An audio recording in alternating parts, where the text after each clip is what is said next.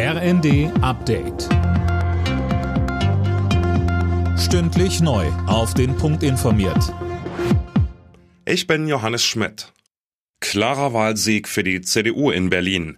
Bei der Wiederholungswahl zum Abgeordnetenhaus kommen die Christdemokraten aktuellen Hochrechnungen zufolge auf rund 28 Prozent der Stimmen. An die 10 Prozent mehr als vor anderthalb Jahren. CDU-Vize Carsten Linnemann sagte dazu im zweiten. Dieses Wahlergebnis zeigt doch, dass die Berliner einen Wechsel wollen. Man will kein weiter so. Da empfehle ich alle demokratischen Parteien, dieses anzunehmen und miteinander zu reden. Und den Regierungsauftrag hat die CDU. Das ist offenkundig. Die bisher stärkste Kraft in Berlin, die SPD um die regierende Bürgermeisterin Giffey, fährt dagegen ein historisch schlechtes Ergebnis ein und liefert sich jetzt mit den Grünen ein enges Rennen um Platz zwei.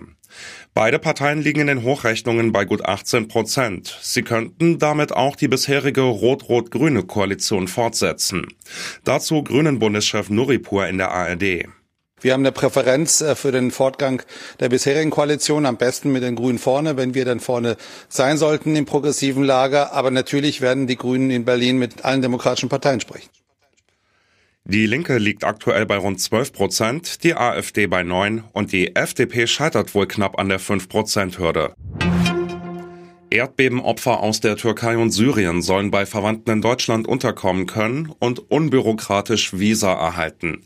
Darauf haben sich das Bundesinnenministerium und das Auswärtige Amt geeinigt. Es geht um Hilfe in der Not, twitterte Innenministerin Faeser. Eintracht Frankfurt hat im Kampf um die Champions League Plätze einen Rückschlag hinnehmen müssen. Frankfurt unterlag in der Bundesliga in Köln klar mit 0 zu 3 und fällt auf Platz 6 zurück. Hertha BSC hat gegen Mönchengladbach 4 zu 1 gewonnen. Die Berliner klettern damit auf den Relegationsrang 16. Alle Nachrichten auf rnd.de